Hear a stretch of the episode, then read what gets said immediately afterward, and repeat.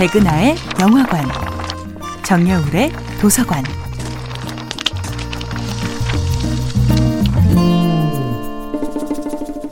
안녕하세요. 여러분과 아름답고 풍요로운 책 이야기를 함께하고 있는 작가 정여울입니다. 이번 주에 만나보고 있는 작품은 켄 리우의 종이동물원입니다. 엄마가 홍콩 출신도 아니고 영어도 하지 못한다는 것을 알게 된 아빠는 결혼 중개회사에 항의해서 돈을 돌려달라고 할 수도 있었지만 레스토랑의 웨이트리스에게 돈을 주고 통역을 부탁합니다. 사려 깊은 아빠의 차분한 행동 덕분에 엄마와 아빠는 사랑에 빠질 수 있었습니다. 반쯤은 겁을 먹고 반쯤은 희망에 찬 눈으로 낯선 남자를 바라보는 그 해맑은 눈빛.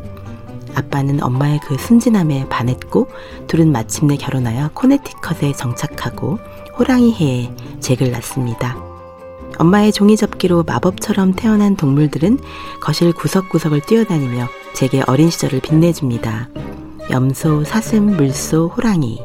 호랑이 라오호는 단연코 주인공으로 군림하며 자신보다 약한 동물들을 붙잡으러 다니고 호랑이에게 짓밟혀 납작해진 종이 동물들에 엄마가 다시 숨을 불어넣으면 죽은 동물들이 살아나 거실 바닥 위를 뛰어다니죠.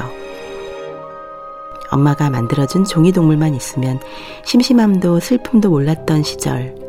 잭과 엄마 사이에는 영어가 없어도 분명히 통하던 따스한 친밀감이 있었습니다. 종이로 만든 물소가 저녁 식탁에 놓인 간장 종지에 뛰어들자 간장에 물들어 다리를 절게 된 종이 물소에게 엄마는 랩을 씌워주어 응급처치를 합니다.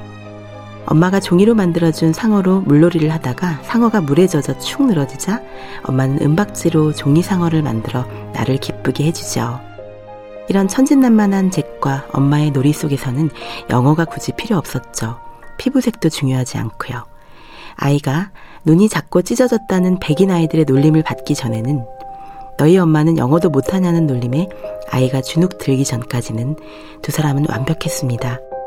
하지만 성공한 백인 남자와 영어를 못하는 중국인 여자 사이에서 태어난 나, 잭은 백인들의 세계에 안착하기 위해 엄마와 점점 멀어집니다. 이제 고등학생이 된 잭, 나는 엄마를 경멸합니다. 신부로 팔려가기 위하여 자기 자신을 상품처럼 카탈로그에 싣다니 경외감에 차서 엄마를 바라보던 어린 시절의 잭은 사라지고 이제 카탈로그에 사진을 실어 자신을 상품처럼 내다판 엄마를 무시하게 되어버립니다. 변함없이 영어를 못하지만 아이를 더욱 사랑하는 엄마는 영문도 모른 채 아들의 경멸을 견디며 괴로워합니다. 정여울의 도서관이었습니다.